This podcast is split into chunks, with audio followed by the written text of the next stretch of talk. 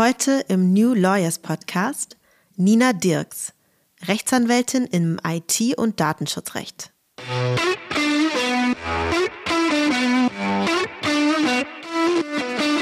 Mich hat ganz klar zu der Entscheidung bewegt, dass ich nicht den Job gefunden habe, den ich haben wollte. Ja, also ich meine, mir haben dann irgendwelche Leute erzählt, ich könne meine Arbeitszeit nicht frei einteilen und sowas alles.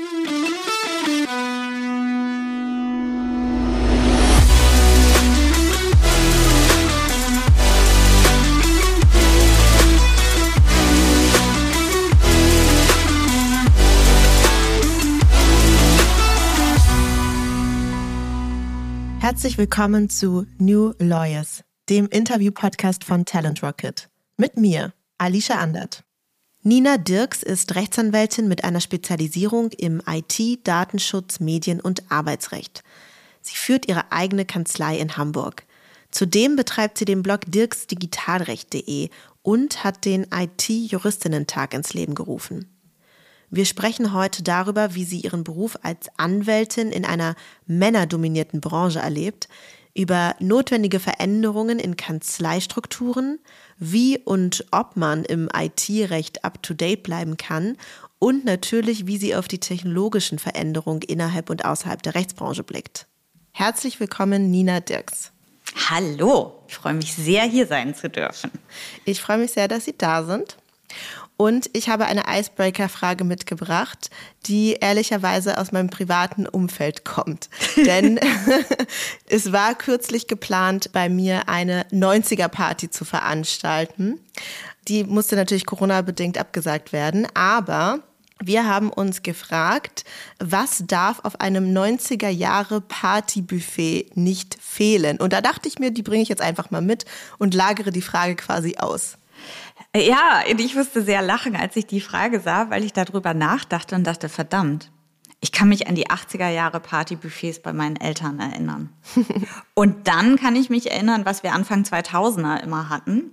Und ah, vielleicht, ja. vielleicht ist es ja noch so ein bisschen 90er Jahre. Also ich weiß, auf den Partybuffets bei meinen Eltern durften auf gar keinen Fall so Sachen fehlen wie Kartoffelsalat mit mhm. Eierdekoration obendrauf. Oh, schön. Und meine ja. Eltern hatten vor allem auch, ich weiß nicht, wer sich an sowas erinnert und das kennt, so Party-Deko-Schalen, wo so halbe Eier reingelegt werden konnten. Ja. Die dann die dann, okay, also Sie, Sie kennen das anscheinend auch, ja. die man dann so dekomäßig und etagieren. Die sind so ausgehöhlt, die Schalen, ne? Genau, dass die Eier dass man so, da schon so reinpassen. Genau, und dass die nicht wegrollen sozusagen. Ja. Das ist genau. so großartig. Und aus diesem, aus der Eigelbmasse, die wurde verarbeitet und die wurde in so eine Spritztüte gepackt und dann wieder zurück in die ja, ja, ja, ja, genau. Das, das auch noch, genau. Und Etageren und so, auf denen dann alles drapiert wurde und natürlich Mettigel und sowas. Ja. Das ist das, und, und Käse hier, ähm, ähm, mit diesen bunten Partypikern, die darf ja, man wahrscheinlich nicht mehr Schwertform. kaufen. In Schwertform. In, in alles, mit Palmen obendrauf und keine Ahnung was. Genau. Die darf man aber ja nicht mehr kaufen, die gibt's nicht mehr, weil es ja Plastik, denke ja, ich, darf man die nicht. Mhm. Und das andere, wenn wir dann ein paar Jahre weiterspringen, ich also groß genug war, dann auf eigene Partys zu gehen, auf jeden Fall Käselauchsuppe. Ja. Ganz wichtig. 100 Diese Käselauch mit Hackfleisch noch? Genau. Ja, genau. Heute großartig. würde man die natürlich in zwei Varianten dann anbieten. Ja, in drei. Das Oder in drei, ja, ja, stimmt. Ja, ja, genau. Aber damals Käselauchsuppe mit Hack auf jeden Fall. Alternativ äh, dann noch dazu Chili. Ja, großartig. Also ich muss sagen, ich habe schon eine ganze Excel-Liste mit, äh, mit Sachen und da stehen wirklich sehr, sehr viele Dinge von diesen drauf. Ich bin total froh. Also das scheint irgendwie auf jeden Fall eine richtige Erinnerung zu sein. Und vielleicht müssen wir dann nächstes Mal nochmal darüber sprechen, was auf dem 2000er Buffet alles drauf ist. Ich ergänze Guacamole und Muffins. Ist nämlich, würde ich sagen, eher ein Ding aus der 2000er Neuzeit. Und ja, dann müssen vielleicht unsere Kinder das 2010er Buffet bestücken ja. oder so. Genau, also, also die Muffins und so würde ich halt eher Ende der 2000er nehmen. Wie gesagt, also ja. also Käse, Lauchsuppe und Chili war so, als ich Anfang 20 war, das war zu Beginn der 90er immer ganz vorne mhm. mit dabei. Aber das sind vielleicht auch solche Klassiker, dass sie schon in den 80er Jahren da waren. So wie auch der Mad Eagle, ne? der zieht sich ja eigentlich seit ja, den 60ern ja. schon durch. Aber der ist einfach ein Alltime-Classic. Okay, wir schweifen total ab, aber ähm, so zu, zurück, zurück in die heutige Zeit. Wir wollen ja eigentlich auch ein bisschen über Jura sprechen und äh, darüber, was Sie so äh, beruflich machen. Und ich habe Sie jetzt vorgestellt als vor allem IT-Rechtlerin. Mhm. Das wird jetzt vielleicht nicht allen sofort ein Begriff sein. Also was kann man sich denn unter dem IT-Recht genau vorstellen? Was fällt denn darunter? Äh, ja, da, da kann man jetzt auch, könnte man jetzt ganz weit ausholen. Und viele IT-Rechtler würden zum Beispiel auch sagen, sie machen den ganzen Tag EBVT, EBVT-Verträge, Einkaufsbeziehungsvertrag. Okay, vielleicht habe ich jetzt gerade die Buchstaben verdreht. Das sind sozusagen, wenn man zum Beispiel im öffentlichen Bereich IT-Sachen beschaffen will, dann gibt mhm. es bestimmte Verträge, die man genau kennen muss, an denen man eigentlich nicht viel verändern kann, durch Zusatzverträge dann aber doch und so weiter und so fort. Das mache ich zum Beispiel total wenig. Mhm. so, das bringt auch keinen Spaß. Es gibt Menschen, die behaupten, das würde Spaß bringen, aber naja, gut, ähm, ich finde nicht. Dann natürlich entwirft man alle möglichen Verträge gerne im IT-Recht. Also Software-as-a-Service-Verträge, Softwareentwicklungsverträge, natürlich aber auch Hardware-Lieferungsgeschichten, eben Beschaffungswesen mhm. fällt ganz viel darunter. Und dann geht es eben sehr, sehr oft um diese ganzen Klassiker, die man nun mal im Vertragswesen hat. Die sind im IT-Recht jetzt auch nicht anders mhm. als woanders. Also wer will was von wem voraus und wer haftet unter unter welchen Umständen und ja, wem kann man den Kopf abschlagen, wenn er irgendeiner seiner Pflichten nicht nachgekommen ist. Mhm. Im besten Falle hat man so gute Verträge gemacht und das so gut verhandelt, dass man sich danach eben über all diese Dinge nicht mehr streitet. Naja, Klassiker ist eher, dass nach wie vor gedacht wird, ach naja, wir haben ja eine tolle Handelsbeziehung und überhaupt, wir verstehen uns ja schon seit Jahren, dann müssen wir das nicht so genau machen was dann hinterher oftmals dazu führt, dass man sich doch leider sehr uneinig ist über das, was wer jetzt zu leisten und beizubringen hat. Komplexer wird das natürlich, wenn man sich jetzt auch überlegt, wir haben Softwareentwicklung das ist ja nicht mehr so, dass man nun am Anfang sagt, okay, wir wollen das Produkt A haben und wir wissen schon ganz, ganz, ganz, ganz, ganz genau, welche Entwicklungsschritte da gemacht werden, wo es drauf hinausläuft. Also ich meine, da können wir jetzt über Waterfalls, agiles Arbeiten und noch 25.000 schicke, neue, moderne Begriffe in den Raum schmeißen. Mhm. Wichtig ist jedenfalls, dass man das, was geplant ist, halt so weit und so gut es geht, halt eben einfach abbildet. Und das mache ich. Und da arbeite ich halt mit meinen Mandanten dann halt eben dran, dass das halt der Fall ist. Also es ist ganz, ganz viel, in meinem Fall jedenfalls, Vertragsentwicklung. So, und dann kommen wir darüber gleich zu meinem zweiten Punkt, den ich ganz viel mache, oder meinen zweiten Schwerpunkt, Datenschutzrecht. Weil in der Regel kommt es ja ohne einen, einen datenschutzrechtlichen Vertrag gar nicht aus. Also wir haben auf der einen Seite den, wenn man so will, IT-rechtlichen Vertrag, den zivilrechtlichen Vertrag, der eben beschreibt, hey, ich entwickle für dich zum Beispiel ein Software as a Service. Oder du darfst mhm. meinen Software as a Service nutzen, Nutzungsvertrag. Dazu brauche ich in der Regel ja auch noch einen datenschutzrechtlichen Vertrag, weil in der Regel dabei nun mal personenbezogene Daten verarbeitet werden. Nicht so selten. Ja, genau. und, äh, und von daher muss man sich zeitgleich um dieses Thema auch noch kümmern. Also von daher kann man, in, kann man eigentlich heutzutage IT-Recht, so meine ich, ohne Datenschutzrecht gar nicht mehr machen. Ja. Und ist das auch eine Entwicklung, seitdem es die Datenschutzgrundverordnung gibt oder war das eigentlich schon immer so? In der Theorie war das schon immer so. Weil, auf, also zumindest was Auftragsverarbeitung betrifft, das ist ja nun nicht so neu. Das gab es ja schon im Bundesdatenschutzgesetz, Paragraph 11. Da war mhm. das allerdings so, dass, jetzt muss ich kurz überlegen, das ist ja schon so lange her, nur der Auftraggeber verpflichtet war, sich um diesen Auftragsverarbeitungsvertrag zu kümmern. Jetzt ist es so, dass von beiden Seiten aus die Verpflichtung besteht, den halt einzugehen. Und damals, also erstmal gab es mhm. nur eine Seite, die dazu verpflichtet war. Zweitens ob diese Seite das getan hat oder nicht, ist ja so gut wie nie relevant geworden. Und das sieht natürlich durch die mhm. DSGVO jetzt ganz, ganz, ganz, ganz anders aus. Man merkt auch über die Jahre, was für eine Professionalisierung in den Prozessen in Unternehmen da auch stattgefunden hat. Also natürlich vor allem in den großen mhm. Unternehmen, die eigene Compliance-Abteilung und damit auch eigene Datenschutzabteilungen haben. Die fragen das aber eben explizit nach, prüfen das explizit nach. Was eben auch heißt, dass dann sozusagen die, die Dienstleister, die ja dann von Stufe zu Stufe meistens ein bisschen kleiner werden, das aber eben durchgereicht bekommen und halt auch nicht mehr sagen können, ach naja, ich bin doch hier so ein cooles Startup, ich bin hier so ein cooler irgendwie neues kleines Unternehmen, ich mhm. muss mich um sowas nicht kümmern, wir machen doch nur coole Produkte, weil die kriegen einfach keinen, keinen, die kriegen keinen Auftrag dann. Also es funktioniert halt einfach mhm. dann nicht mehr. Das ist ja eigentlich eine echt interessante Entwicklung, ne? Das ist jetzt so, ja, dass sich jetzt einfach diese Compliance auch so ausbildet und das Thema viel wichtiger geworden ist, vielleicht auch ein paar Bußgelder mehr im Raum stehen, also dass man sich da jetzt nicht einfach so vorbeischlängelt. Nee, also kann. es versuchen natürlich immer noch etliche oder es gibt immer wieder noch den Fall, dass Unternehmen halt auch sagen, ach, das sind diesen Datenschutz, das ist alles nur bürokratisch und das nervt total und äh, das interessiert uns alles nicht. Das wird in der Regel so lange gesagt, bis man entweder ein datenschutzrechtliches Problem hat, weil zum Beispiel eben Auftrag nicht kommt oder nicht angenommen wird, oder aber weil man tatsächlich mit einmal ein Auskunftsverfahren am Hals hat, weil irgendjemand gesagt hat, ah, das gefällt mir nicht so richtig, was die da machen, die scheinen datenschutzrechtlich nicht so gut aufgestellt zu sein. Ich will jetzt mal wissen, was die eigentlich machen. Oder es gibt ja noch andere Anknüpfungspunkte weswegen man datenschutzrechtlich im Fokus auch einer Behörde stehen kann, zum Beispiel Stichprobenkontrollen. So, das ist das eine. Und das andere ist auch gerne genommen, wenn das Unternehmen das erste Mal ein Datensicherheitsproblem hat. Mhm. Und mit Datensicherheitsproblemen meine ich sowas wie, man erzählt 10.000 Mal, auch das gehört zum Datenschutzrecht, weil auch Datensicherheit über Artikel 32 DSGVO halt ein zentrales Thema der DSGVO ist. So, also man erzählt 10.000 Mal, liebe Leute, ne, also Admin-Accounts sind strikt von allen sonstigen Benutzer-Accounts zu trennen. Es hat ordentliche Passwörter zu geben, etc. pp. kann man tausendmal erzählen. Wer macht das im Unternehmen gerne nicht? Die Geschäftsführung. So, weil die Geschäftsführung, also das ist da genervt und dann ist das noch aus alten Strukturen. Ja, und dann passiert natürlich gerne auch mal was. Also es passiert jetzt nicht überall und ständig und es ist jetzt nur ein Beispiel, wie es passiert.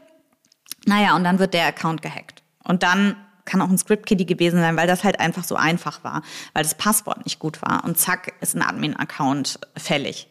Nun ja, dann, also bei solchen Aktionen, dann wird mit einmal auch gewahr, dass man vielleicht doch ein bisschen mehr auf IT-Datensicherheit und Datenschutz acht geben muss. Also es sind so verschiedene Faktoren, die im Moment reinspielen. Aber tatsächlich, ja, genauso wie Sie es gesagt haben, im Laufe der letzten Jahre konnte man stark beobachten, dass ein Blick auf diese Compliance in IT- und datenschutzrechtlicher beziehungsweise IT-sicherheitstechnischer Art und Weise halt einfach auch zunimmt. Was ich super finde ist ja erstmal nicht so, genau, ich wollte gerade sagen, ist ja nicht so schlecht, ne? Jetzt sind Sie ja quasi in einer Branche unterwegs, die ja im, im weitesten Sinne die Tech-Branche ist, im Softwareumfeld und was man beobachten kann, ist, dass diese Branchen oftmals sehr, sehr männerdominiert sind. Da liegt die Frage nahe, ist das auch im IT-Recht so, also quasi auf, dem, auf der rechtlichen Gegenpart? Mm, ein, ein Schritt noch zurück, weil Sie gesagt haben, ich bin hauptsächlich in der Software- und Tech-Branche unterwegs. Also da muss ich ganz klar sagen, nein, bin ich nicht. Mhm. Diese ganzen Fragen, die betreffen natürlich nicht nur Tech- und Softwareunternehmen, sondern die betreffen jedes Unternehmen. Weil jedes Unternehmen natürlich Software und Tech anwendet und nutzt heutzutage. Also außer vielleicht der, der kleine mhm. Handwerksbetrieb, der tatsächlich irgendwie noch mit Papieraufträgen äh, arbeitet arbeitet. Aber ansonsten hat jedes Unternehmen das ganz, ganz viel auch im Personalbereich. So, nichtsdestotrotz sagten Sie ja gerade oder warfen Sie in den Raum, hey, ist das nicht auch noch sehr männerdominiert? Ja, ist es, weil natürlich auch in den großen Unternehmen sitzt dann der IT-Leiter nicht die Leiterin. Mhm. Ähm, so, ne? Mhm. Und äh, der Leiter und sehr oft der Leiter Compliance, nicht die Leiterin. Also so, und von daher, ja, das ist natürlich alles immer noch sehr, sehr männerdominiert. Und auch was eben IT-Rechtlerinnen betrifft, Datenschutzrechtlerinnen, wenn man sich mal so umguckt und zum Beispiel auch ganz oft einfach die Lines von ähm, Konferenzen sieht. Es sind immer noch sehr, sehr viele Männer in erster Linie vorne drauf zu sehen. Und von daher, ja, das ist sozusagen noch so. Allerdings gibt es schon sehr, sehr, sehr, sehr viele, oder es gibt schon auch viele Frauen und sehr viele kompetente Frauen in diesen Feldern, aber die sind oft leider nicht so sichtbar. Und genau in dem Kontext haben Sie ja eine Initiative ins Leben gerufen oder eine Veranstaltung, nämlich den IT-Juristinnen-Tag. Können Sie mal sagen, welches Ziel haben Sie damit verfolgt und wie läuft das ab? Wie oft hat es das schon gegeben? Was wird da gemacht? Viele Fragen. Genau. Also, der IT-Juristentag, der ist halt gar nicht nur alleine auf äh, meinem Mist gewachsen, sondern ähm, zusammen mit einer ganz tollen Kollegin. Und das ist halt so, dass wir uns überlegt haben, okay, warum ist denn das so genau das, was ich gerade gesagt habe, dass immer die Line-Ups nur aus Männern bestehen und so Konferenzen und es gibt doch eigentlich so tolle Frauen in diesem Bereich und warum sieht man die nicht? Und dann haben wir halt gesagt, okay, eigentlich müssten wir da doch mal selber was für tun und warum rufen wir dann nicht eine Veranstaltung ins Leben, bei denen man es schafft, diese ganzen tollen Frauen zusammenzubringen? Sie vielleicht auch sichtbarer zu machen und sie auch zu ermutigen, mal nach vorne zu treten. Und so kamen wir auf die Idee des IT-Juristinnen-Tages und haben das dann auch noch als Barcamp-Format ausgestaltet. Das war mir persönlich sehr wichtig, um halt eben möglichst vielen Leuten äh, die Möglichkeit zu geben, dort halt auch nach vorne zu treten und was zu machen und eben nicht wieder auch, also ich weiß nicht, ob Okay, vielleicht erklären wir einmal kurz das Barcamp-Format. Ihnen wird das ja ganz sicher ein Begriff sein. Äh, wollen Sie das erklären oder mhm. soll ich oder wer von uns beiden? Nee, erläutern Sie es gerne mal und wie das auf dem IT-Juristinnen-Tag ablief. Ein Barcamp-Format heißt, es ist halt eine nicht-Konferenz, eine Unkonferenz. Normalerweise ist es ja so, man kriegt einen Flyer oder eine Vorankündigung zu einer Konferenz und da steht dann halt eben drin, es spricht die Keynote X und dann kommen die Programmpunkte und die Sprecher stehen und die Themen vor allem, die stehen alle fest. Genau das ist bei einer Unkonferenz oder einem Barcamp halt nicht der Fall. Dort ist es halt so, dass man maximal vielleicht noch eine Keynote hat, die man ankündigt, aber der ganze Tag, alle Einzelthemen ergeben sich aus den Session-Vorschlägen der Teilnehmer. Was heißt Session? Session-Vorschlag. Das heißt nichts anderes, als dass man zu Beginn der Konferenz sagt, wer von euch hat denn ein Thema, das er heute gerne im Rahmen dieser Konferenz besprechen möchte. Und dann treten die Leute nach vorne und sagen zum Beispiel, ich würde gerne über die Probleme der, von Softwareentwicklungsverträgen reden. Ich würde gerne über Datenschutz in der Personalabteilung sprechen. Ich würde gerne und so weiter. So, und das können auch mal so Themen sein. Ich würde gerne sprechen, also zumindest bei uns beim IT-Juristentag, ich würde gerne sprechen, Vertragsverhandlungen, wie kann ich mich da besser aufstellen? Also auch solche Themen ne, kommen dann da halt eben rein. Genau. Und dann wählen die Teilnehmer mhm. danach, welche Themen sie hören wollen. Ja, da wird mit den Füßen abgestimmt. Und die sind auch darauf angelegt, dass es eben keine Frontalvorträge sind, sondern dass man halt wirklich mitmachen kann, ja, mitdiskutieren kann. Da soll möglichst keine PowerPoint-Präsentation vorne stehen, sondern es sollen offene Diskussionsformate sein. Genau. Und ich glaube, ich habe was ganz Wichtiges noch nicht gemacht. Ich glaube, ich habe nur Kollegin gesagt. Ich habe nicht gesagt, wer es ist. Ne? Aber Ehre, wem Ehre gebührt. Das ist meine ganz, ganz liebe Kollegin und Freundin Marlene Schreiber. Die ist Partnerin bei Hertig Rechtsanwälte in Hamburg. So, äh, nein, in Berlin. Jetzt habe ich sie schon vor lauter Liebe nach Hamburg versetzt. Herting sitzt natürlich in Berlin und Marlene auch. Ja. Ja, Shoutout an dieser Stelle an Marlene Schreiber, mit der ich übrigens schon seit Monaten versuche, mich auf einen Kaffee in Berlin zu verabreden. Wenn ihr es hinkriegt, schöne Wir kriegen Grüße. das hin, liebe Marlene, wenn ja. du zuhörst. Ja, aber es geht Marlene und mir auch mal so. Genau. Also bei genau. uns Kaffee ist ja nicht so einfach, aber ähm, mal zu telefonieren, ähm, ja, und letztendlich rennt dann einer von uns gerade zur U-Bahn oder so ähnlich, wenn wir es dann mal schaffen. Also toi, toi, toi für euren Versuch. Ja, vielen Dank. Und dieser IT-Juristinnen-Tag hat, glaube ich, auch jetzt gerade dieses Jahr in, in Hamburg stattgefunden und war aber nicht das erste Mal, dass ihr das gemacht habt, ne? Genau, das erste Mal war 2019 in Berlin. Mm, und dann waren auch alle ganz furchtbar begeistert und wir haben uns furchtbar gefreut, gleich die nächste Auflage machen zu können. Und dann kam Corona. Ja.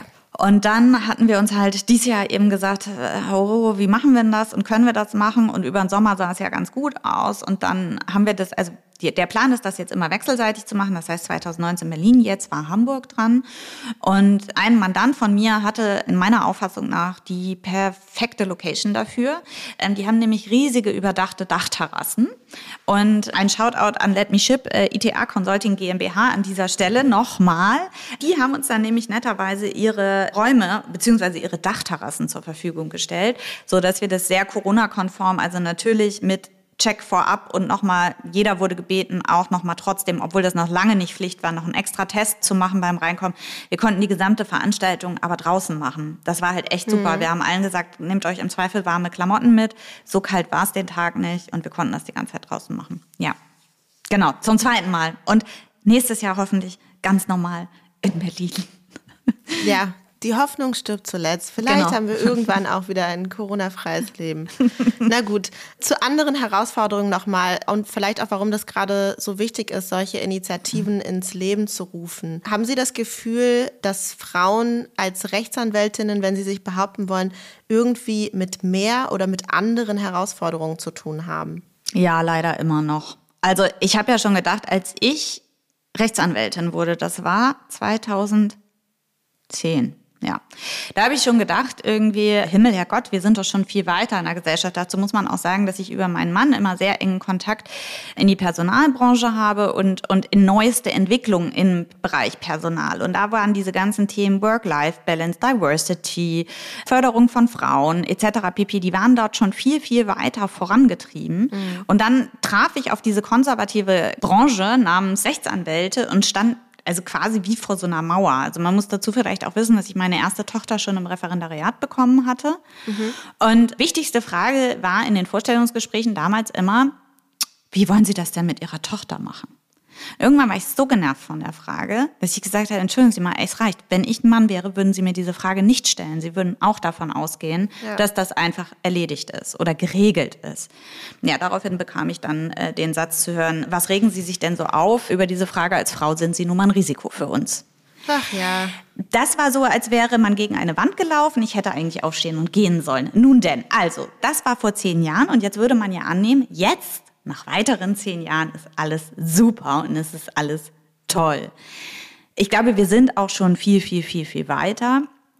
Trotzdem ist es auch heute immer noch so, dass zum Beispiel gerade in größeren Einheiten nun mal die Chefetage und die Partnerebene sehr oft eben noch von sehr, sehr vielen Männern geprägt ist, die ihrerseits eben sehr klassisch konservativ ihr Leben strukturiert haben, wo überhaupt nichts gegenspricht. Das soll ja jeder für sich selbst entscheiden.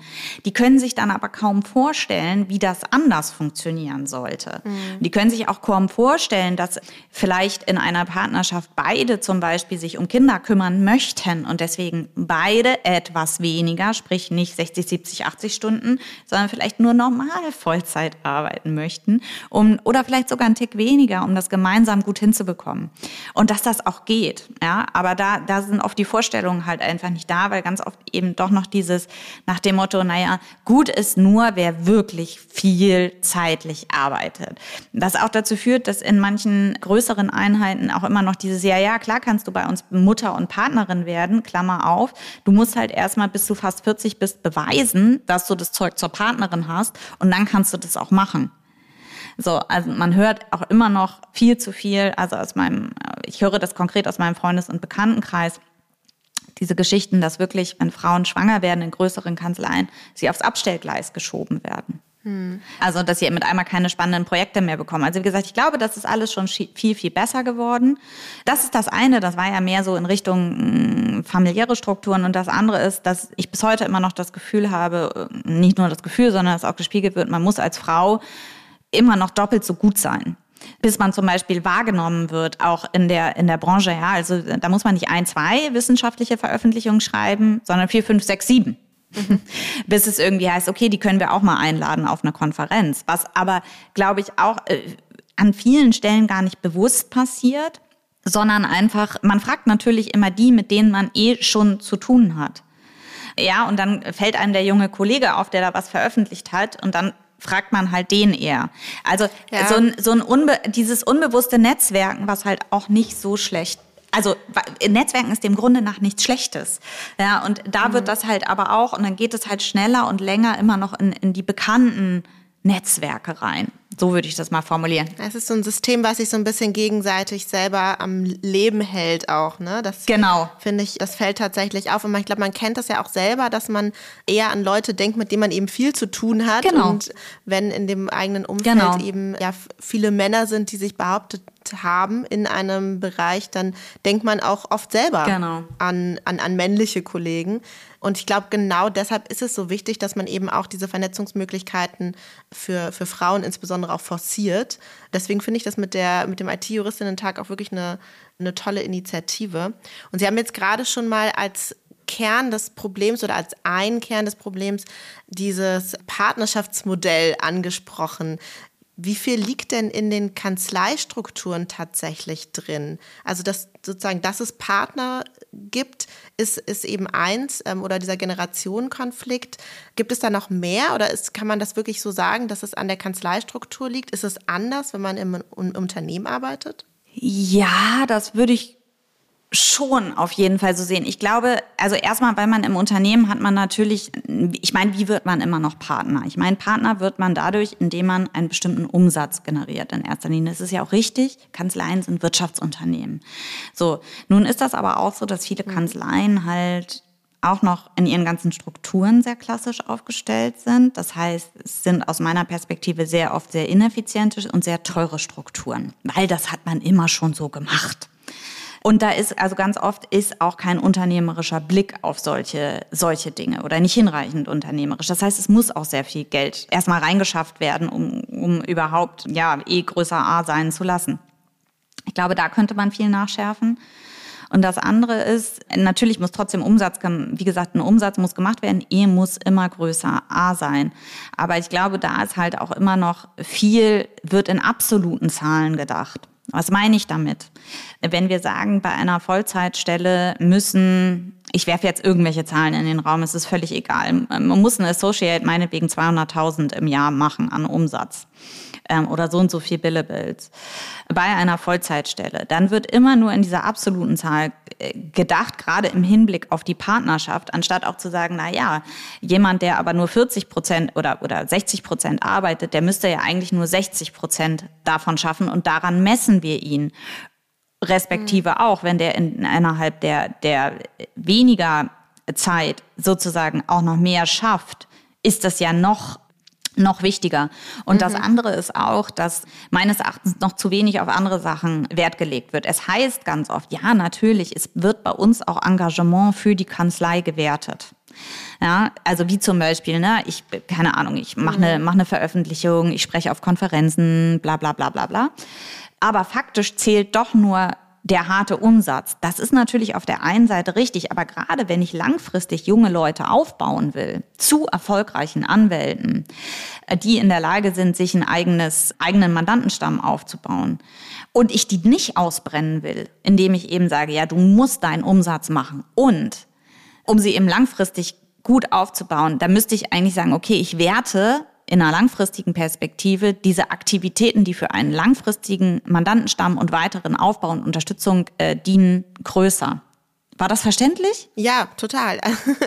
Also für mich auf jeden Fall absolut verständlich. Es klingt halt nach einem genau. langfristig gedachten Modell, was eventuell genau. auch nachhaltiger ist, ne? als das, was man momentan macht, wo man auch junge Talente verbrennt und ich finde, es macht total Sinn, dass, dass man eben nicht nur auf eine absolute Umsatzzahl schauen sollte, wenn man langfristige Unternehmensziele verfolgt. Ne? Genau, also ich finde ja auch immer, das ist so ein großer Braindrain, den die, den die großen, also gerade die größten Kanzleien ja eben betreiben, dass man sagt, okay, wir wir brennen die Leute halt aus und wenn dann halt nach vier, fünf Jahren X, Y und Z halt rausfliegen sozusagen, ja, so what, weil wir haben, kriegen neue nach und ja, es kann halt ja nicht jeder Partner werden. Und dann denke ich, mein Gott, gerade in den ersten vier, fünf Jahren findet so ein ein Wissensaufbau statt und so ein Ressourcenaufbau. Ja, total. Den kriege ich gar nicht so schnell wieder eingefangen. Und ich, also nach außen hin drehen die sich ja schon. Ich meine, da heißt es ganz oft, ja, bei uns gibt es auch eine tolle Work-Life-Balance. Sie können auch mittags in die, ins Fitnessstudio gehen, wo ich mir denke, wow, tolle Work-Life-Balance. Ich darf mittags ins Fitnessstudio, toll.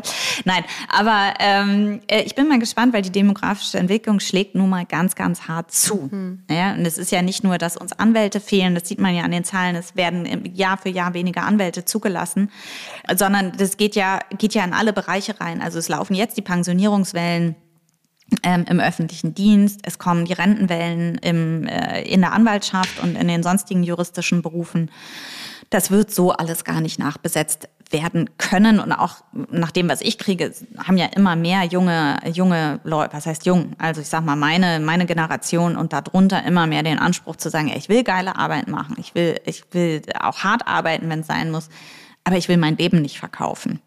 So, und da glaube ich, da kommt, wird definitiv noch mehr Druck auf den Kessel kommen, einfach mhm. aufgrund der demografischen Entwicklung und der Arbeitsmarktlage. Ja, das denke ich auch. Sie haben da ja für sich einen eigenen Weg gewählt und einfach selber eine Kanzlei gegründet, wie man das ja auch machen kann. Das machen aber immer weniger Juristinnen und Juristen. Und da frage ich mich, wieso ist das jetzt aus Ihrer Sicht die richtige Entscheidung gewesen? Vielleicht können Sie ja ein bisschen Werbung machen dafür. Oh, total. Äh, ich muss erstmal noch einen Satz sagen, und zwar, ich habe ja, ich darf ja, glaube ich, spoilern, ich habe Ihre Frage ja vorher schon mal ähm, ähm, ja. gesehen. Und da habe ich gedacht, echt, es werden immer weniger selbstständig? Ist das so? Ja. Also ja, da, da ja. kenne ich die Zahlen jetzt gar nicht zu. Ja, ja. Ähm, gut, das mag vielleicht daran, ich weiß nicht, ich glaube zweierlei. Woran könnte das ein bisschen liegen? Das eine ist, es gibt immer weniger Juristen. Ich glaube, eine ganze Zeit lang war das auch aus der Not heraus oft, weil man keine Anstellung gefunden hat als die Zeiten noch andere waren. Und dann könnte ich mir vorstellen, ja, Generation, ich sag's jetzt mal, rundum gepempert, dass man sich das vielleicht einfach nicht geben möchte oder nicht zutrauen möchte oder sowas. Also es ist jetzt reine Spekulation. Ich möchte hier niemandem zu nahe treten. Es gibt auch gute Gründe, nicht zu gründen. So. Ähm, was hat mich. Also es gibt ganz kurz, das muss ich ja vielleicht noch dazu sagen, es gibt auch, also generell die Zahlen bei Verbänden und Unternehmen gehen hoch. Ja. Angestellter Juristinnen und Juristen. Dann gibt es eben noch einen großen relativ großen Teil, der eben angestellt in eine Kanzlei geht. Mhm. Und die absolut schwindende Gruppe ist wirklich die derjenigen, die sich selbstständig machen mit Kanzleigründungen. Hm. Also wie gesagt, also eine Idee wäre halt eben einfach, dass das früher doch relativ viele vielleicht gemacht haben, weil der Arbeitsmarkt nicht so gut aussah. Und das andere ist vielleicht Angst. Vielleicht kann man die jetzt ein bisschen nehmen. Mhm. So, also die Frage war ja, was hat mich zu der Entscheidung bewegt? Mich hat ganz klar zu der Entscheidung bewegt, dass ich nicht den Job gefunden habe, den ich haben wollte. Ja, also ich meine, mir haben dann irgendwelche Leute erzählt, ich könne meine Arbeitszeit nicht frei einteilen und sowas alles. Und dazu muss man wissen, dass ich äh, Zeit meines Lebens, also seitdem ich aus der Schule raus bin, immer in der Medien Medienbranche nebenbei gearbeitet habe, wo es gang und gäbe war, dass man halt irgendwie, keine Ahnung, im Zweifel um halb elf gekommen ist mhm. und dann halt bis, keine Ahnung, acht gearbeitet hat oder noch länger oder aber auch äh, um sieben gekommen. Also das war halt so, äh, get your shit done, galt halt damals schon. Mhm. Und das habe ich nicht verstanden. Dann hatte ich ja eben Familie und äh, fand das halt auch sehr, sehr wichtig. Plus, ich konnte nirgendwo das machen, was ich inhaltlich machen wollte, weil ich habe halt damals gesagt, na ja, also hier mit diesen ganzen neuen Kommunikationsformen, damals hieß das Social Media, war das Stichwort. Da liegt ganz viel Musik drin, auch hinsichtlich rechtlicher Beratung. Da sind so viele Fragestellungen, die geklärt werden müssen, auch datenschutzrechtlicher Art und so weiter. Und dann bin ich immer angeguckt worden und wo, mir wurde original die Frage gestellt, ja, wie wollen Sie denn mit pickligen 16-Jährigen Geld verdienen? Daraufhin habe ich gesagt, gar nicht.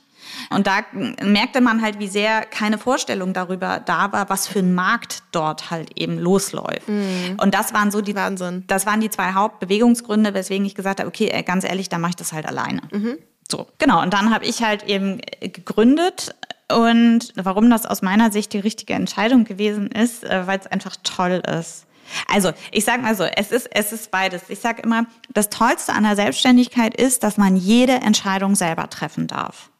Das Furchtbarste an der Selbstständigkeit ist, dass man jede Entscheidung selbst treffen muss. Absolut, kann ich 100% unterschreiben. und selbst und ständig. Genau. So und man darf auch natürlich nicht unterschätzen, dass das gerade am Anfang wirklich viel Arbeit ist. Also einfach, ne, weil man sich halt einfach einen Namen machen muss, will, kann. Das heißt, da sind viele Extrameter zu laufen. Also bei mir war das ja so, dass ich sehr viel geblockt habe damals und, und auf Veranstaltungen war Digital Media Woman und weiß nicht, also ich war gefühlt auf jeder, jeder IT-Media-Veranstaltung in Hamburg so ungefähr, mhm. wo damals wirklich viel lief ähm, das alles neben der normalen Arbeit. So, äh, es bringt dann ja auch wahnsinnigen Spaß. Genau, also da, da muss man sich nichts einbilden, dass das irgendwie, man setzt sich da hin und dann kommen, kommen irgendwie alles schon zu einem und dann ist das alles irgendwie einfach und toll. Das nicht, aber wenn man, ich glaube, was wichtig ist, wenn man gründet, ist, dass man konsequenten Plan von seinem eigenen Geschäftsmodell haben muss oder eine konsequente Idee und die muss man halt mhm. konsequent verfolgen. Und dazu gehörte zum Beispiel bei mir, ich habe von Anfang an keine Mandate angenommen, die nicht hundertprozentig in meinen Fokus passten. Ähm, weil ich dann immer gesagt habe, nee, es macht keinen Sinn, in der Zeit schreibe ich lieber einen Blogartikel, Fachartikel, was auch immer und setze da meine Energie rein, weil sich das am Ende des Tages rentieren wird und so war es dann halt auch. Hm, also auch ganz klar priorisieren können, ne? Ja, absolut. Das ist, also priorisieren ist sowieso ganz, ganz, ganz, ganz wichtig an der Stelle. Ja, und man muss halt natürlich, also ich meine, ich, ich muss jetzt nur sagen, wenn ich jetzt sage, ich habe Glück gehabt, das stimmt nicht. Ich war auch sehr fleißig und sehr hart so. Ja. Aber tatsächlich, ich war halt natürlich auch mit dem richtigen Thema zur richtigen Zeit da, um das mal so zu formulieren. Eben das, was ich gesagt habe, keiner hat daran mhm. geglaubt, keiner hat daran gedacht. Es gab damals noch äh, Carsten Ulbricht aus Stuttgart und Thomas Schwenke aus Berlin, die auf diesen Themen öffentlich mhm. sichtbar geschrieben haben. Vielleicht noch ein, zwei andere, aber das waren so die. Und da waren wir natürlich dann auch eben sehr wenige. Ja, und die richtige Entscheidung ist einfach nach wie vor, dass ich halt ja, einfach mir mein Leben so hinstellen kann, wie ich es möchte. Und das ist ganz, ganz, ganz, ganz toll. Und ich freue mich da äh, immer wieder drüber. Man muss halt die Verantwortung auch tragen wollen. Und ich habe auch Freunde, die sagen, Nina, ich könnte das nicht. Ich hätte da einfach zu viel Angst vor, nicht zu wissen, was an Arbeit morgen, übermorgen kommt. Ich sage dann immer, jetzt vielleicht auch mal ne, für Leute, die über sowas nachdenken, wenn man angestellter Anwalt ist, hat man auch keinen weiteren Planungshorizont als maximal sechs Monate. So lange ist nämlich die Kündigungsfrist. Wenn man selbstständig ist, kann man durchaus länger planen, weil der eigene Business Case einfach der Forecast viel länger ist als nur sechs Monate. Also da vielleicht auch mal, na, das ist oft so eine Scheinsicherheit, die man dann an der ja, Stelle ja. hat. Ja, man muss ja natürlich auch sagen, bei so einem Thema, wenn Sie wieder in einer Anstellung arbeiten wollten, dann würden Sie vermutlich auch eine finden. Also ich finde auch eigentlich immer, dass das, dass das Risiko relativ überschaubar ist, wenn man in einem Bereich qualifiziert ist. Dann kann man eben auch sagen, ich gehe wieder zurück in eine Anstellung. Also vielleicht ein bisschen mehr Mut auch zum selber Gründen tatsächlich an der Stelle. Ja, absolut. Also genau. Und das wollte ich auch gerade noch sagen. Der Markt, wir haben ja eben schon über demografische Entwicklung und Markt und so gesprochen. Ich glaube, es ist so, selbst wenn man, wenn man jetzt nicht in dieser Branche, also es muss ja nicht jedem irgendwie IT- und Datenschutzrecht am Herz liegen, ja. Also es mhm. gibt ja auch Leute, die sagen, das sei furchtbar und furchtbar langweilig. Die machen lieber Steuerrecht oder so gruselige Sachen. ähm, aber ich glaube, es ist wirklich, es ist wirklich egal, was man macht. A, weil der Markt so gut ist. B, kann ich dazu nur das Beispiel von meiner Freundin, mit der ich zusammen zweites Staatsexamen gemacht habe, äh, Doreen Bastian, schöne Grüße. Die hat nämlich damals schon gesagt, vor und zwar ein Staatsexamen, ich mache mich selbstständig mit Familienrecht. Und alle haben gesagt, hä, bist du doof? So ungefähr. Die hatte auch noch zwei super tipptopp Prädikatsexamina. Und die hat aber genau das gemacht. Die hat sich am Tag danach, hat sie sich die Zulassung geholt und hat sich ein Schild an die Tür genagelt und ist bis heute sehr erfolgreich. Inzwischen natürlich längst Fachanwältin ähm, mhm. für Familienrecht und ich glaube auch Sozialrecht. So, und ich will sagen, wenn man, wenn man ein Ziel hat, wenn man etwas machen will, wenn man fleißig ist, zuverlässig ist, das sind auch so Grundtugenden. Ich das Gefühl habe, da mangelt es vielen dran. Einfach verbindlich in der Kommunikation sein, verbindlich in der Leistung sein. Das heißt nicht, auch ein großes, wie viele denken, wenn ich selbstständig bin, muss ich immer springen, wenn ein Mandant anruft. Nein, die, das sind auch alles Menschen, die haben alle genauso ihr Leben und ähm, finden das auch nicht toll. Man muss einfach verbindlich in der Kommunikation sein. Klar, wenn irgendwo ein Notfall ist, muss man auch immer signalisieren, beim Notfall bin ich da. Aber das heißt nicht, dass man, wenn die sagen, oh ja, unser Vertrag lag jetzt hier zwei Wochen und ähm, jetzt müsste der eigentlich gestern fertig gewesen sein. Nein, da muss man nicht in jedem Fall hüpfen und springen. Also natürlich, wenn das der beste Mandant der Welt ist, mit dem man schon lange zusammengearbeitet, dann macht man natürlich auch sowas möglich. Aber äh, wenn jemand zum Beispiel neu so ankommt, hu, hm, also dann kann man sich, kann man schon mal sagen, naja, das wird jetzt außerordentlich schwierig bis unmöglich, weil Überraschung, der Trend geht zum Zweitmandanten. Also das, das, äh, ja, und das, aber wenn man ansonsten eben äh, immer nett und verbindlich ist und zuverlässig und dann halt auch sagt, okay, ihre Sachen sind bis dann und dann fertig und dann werden die halt auch fertig. Das sind so, so, so das klingt so blöd und es klingt so einfach. Und doch habe ich das Gefühl, dass viele, gerade im Dienstleistungsbereich, an sowas auch einfach scheitern. Mhm. Und ich glaube, wenn, wenn man das hat, Spaß an der Freude an seinem eigenen Rechtsgebiet und diese Grundtugenden, das klingt so altertümlich, aber ich nenne sie jetzt einfach mal so, dann wird man erfolgreich sein. Egal in welchem Rechtsgebiet. Also das fand ich jetzt schon mal ein bisschen ermutigend, vielleicht auch für ein paar Leute, die überlegen, ob sie sich doch selbstständig machen wollen. Nochmal zu einem etwas anderen Thema. Sie hatten aber gerade schon das Thema Social Media angesprochen, was ich finde mhm. sehr schön verdeutlicht, wie sich die Welt da draußen weiterentwickelt und schneller dreht und manchmal die Rechtsbranche das vielleicht noch gar nicht so schnell mitbekommt. Jetzt ist es ja aber tatsächlich auch Ihre Aufgabe, genau an diesen Entwicklungen dran zu bleiben. Wie erleben Sie das denn, wenn es sich da draußen technisch so viel weiterentwickelt, digitaler wird und wie gehen Sie dann damit um, also auch mit den rechtlichen neuen Herausforderungen? Ja, das ist ja nun tatsächlich in diesem Rechtsgebiet auch wirklich, also seitdem ich das mache, so, dass also sowohl technologisch ändert sich ständig alles, als auch äh, rechtlich kommen natürlich immer wieder neue Gesetze, neue Verordnungen, neue Richtlinien, die in andere Gesetze umgegossen werden und so weiter und so fort dazu. Mhm. Dann finden neue Einschätzungen statt, sei es von, Datenschutz, von der DSK, Datenschutzkonferenz oder irgendwelchen Verbänden oder, oder, oder. Manchmal, also um ganz ehrlich zu sein, möchte man einfach schreien und sagen, nein, sorry, das kann man nicht alles gleichzeitig sich angucken, mhm. machen und tun. Auf der anderen Seite ist es aber so, daran liegt natürlich auch gerade die große Herausforderung, damit auch die Freude, der Spaß und der Anreiz an der Sache, ja. Also, weil man natürlich ganz oft keine fertige Lösung hat. Ich stelle mir, ich alle Mietrechtler, die jetzt vielleicht zuhören oder Rechtlerinnen, die Interesse daran haben, widersprecht mir gerne, vielleicht erzähle ich jetzt totalen Quatsch. Ich stelle mir das immer im Mietrecht so vor, das gibt's ja schon seit 180 Jahren und das heißt quasi zu jedem Fall gehe ich bloß zu Back Online und äh, suche dann nach den entsprechenden fünf Entscheidungen, die schon mal den Case irgendwie abgebildet haben und ich mich daran orientieren kann, wie das wohl in meinem Fall so ist. In meinem Bereich ist es immer so, oder in dem Bereich IT, Datenschutz, da gibt's einfach nichts. Ja, es gibt nichts. Man muss wirklich mit dem, mit dem, mit dem schlichten Handwerkszeug, äh, was man als Jurist nun mal mitbekommen hat, arbeiten und die Fälle auseinandernehmen. Und insoweit kann man halt ganz oft eben auch tatsächlich mit zur, zur Rechtsfortbildung oder Rechtsbildung beitragen, indem man zum Beispiel eben zu noch nicht äh, abgeschlossenen Themen Aufsätze verfasst, zum Beispiel. Ja, und das halt so auf diese Art und Weise dann halt eben auch mit prägen. Und das macht das Ganze wieder sehr, sehr spannend. Aber ich glaube, ich beantworte gar nicht Ihre Frage jetzt. Also wie geht man damit um? Wie blicken Sie da drauf? Das war Ihre Frage. Wie geht man damit um? Äh, man versucht nicht unterzugehen.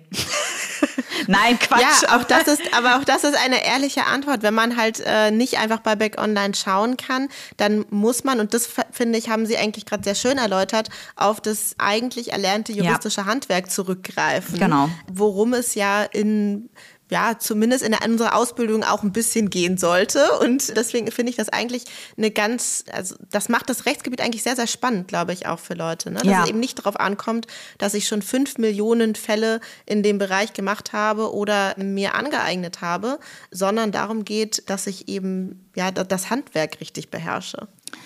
Genau, allerdings, nichtsdestotrotz ist es natürlich, so, es macht es, zum, es macht es wie immer natürlich einfacher, wenn man jetzt schon Jahre auf dem Thema arbeitet. Ne? Klar. Also zum Beispiel auch wirklich also vieles von dem, was zum Beispiel in der DSGVO äh, passiert oder Abwägungen, die da sind, sind viel einfacher zugänglich und verständlich, wenn man schon vorher sich mit, mit dem BDSG auseinandergesetzt mhm. hat ne? und auch da äh, schon die EU-Richtlinie gekannt hat und so weiter und so fort. Oder jetzt haben wir ja endlich das TT DSG. Habe ich jetzt wieder ein T vergessen? Nee, TTDSG.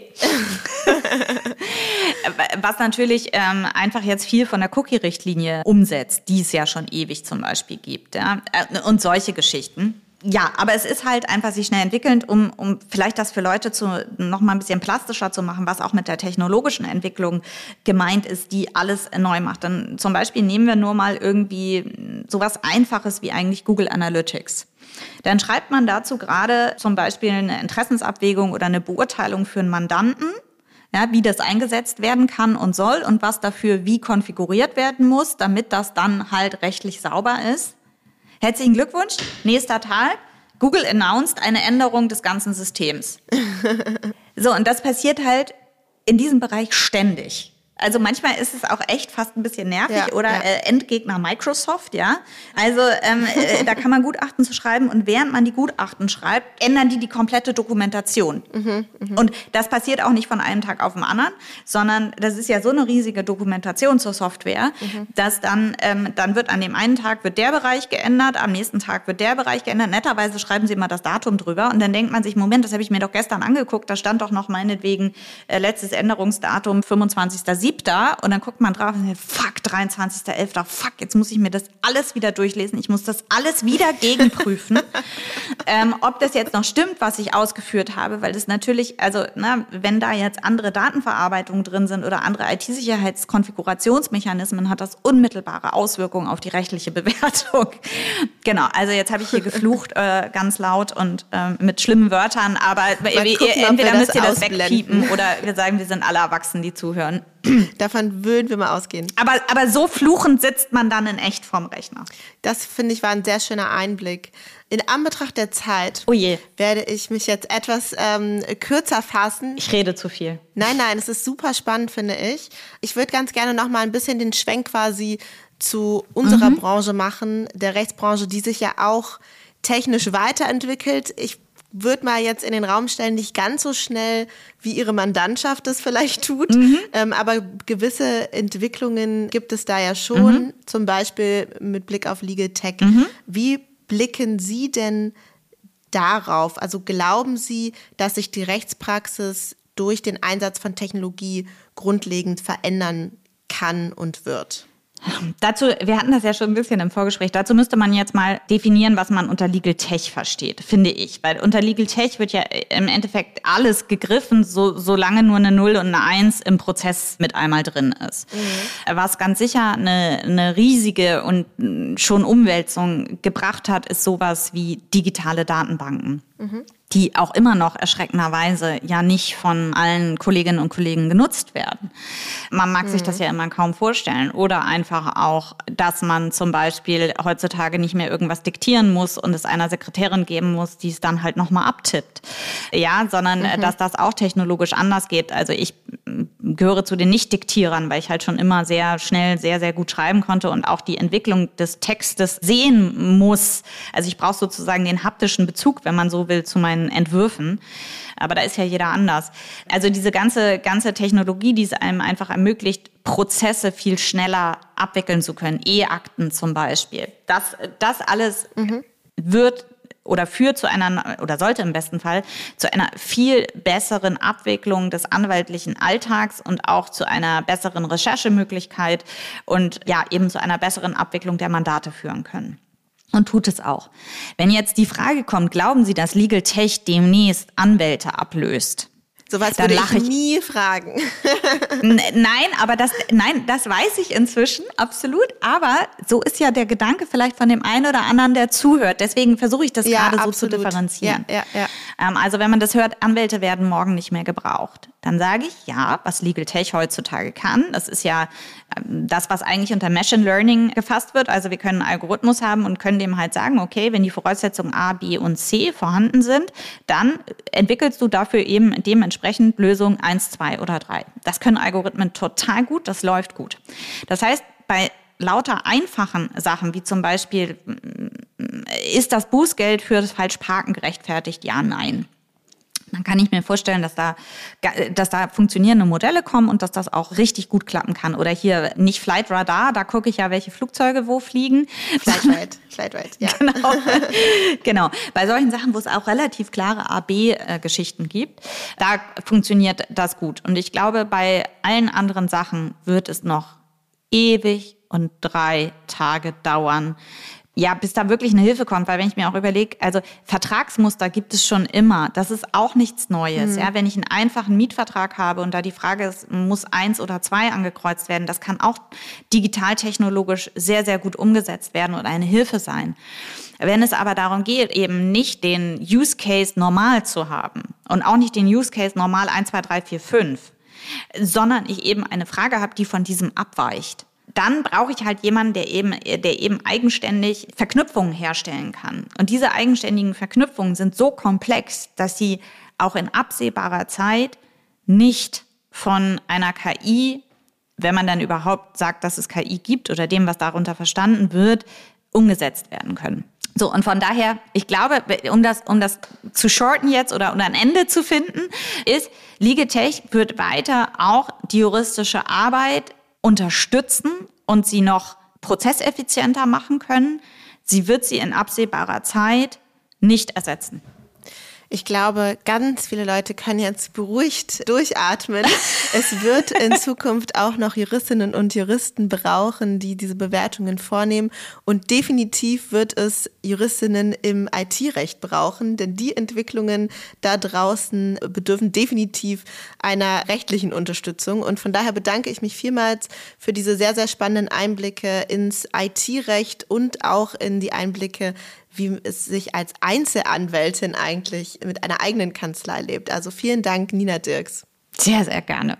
Sehr gerne. Es hat mir großen Spaß gemacht. Ein Satz doch so ganz alleine bin ich gar nicht mehr. Die tolle Kollegin Berger unterstützt mich hier. Die unterstützt mich klingt so falsch. Wir arbeiten ganz herausragend zusammen. Aber wir sind sozusagen eine Mini-Boutique. Von daher stimmt das. Dann auch nochmal Shoutout an Frau Berger. Und ja, genau. Also, aber vielen Dank. Das hat sehr viel Spaß gemacht. Super. Bis dann. Tschüss. Tschüss. Das war Nina Dirks.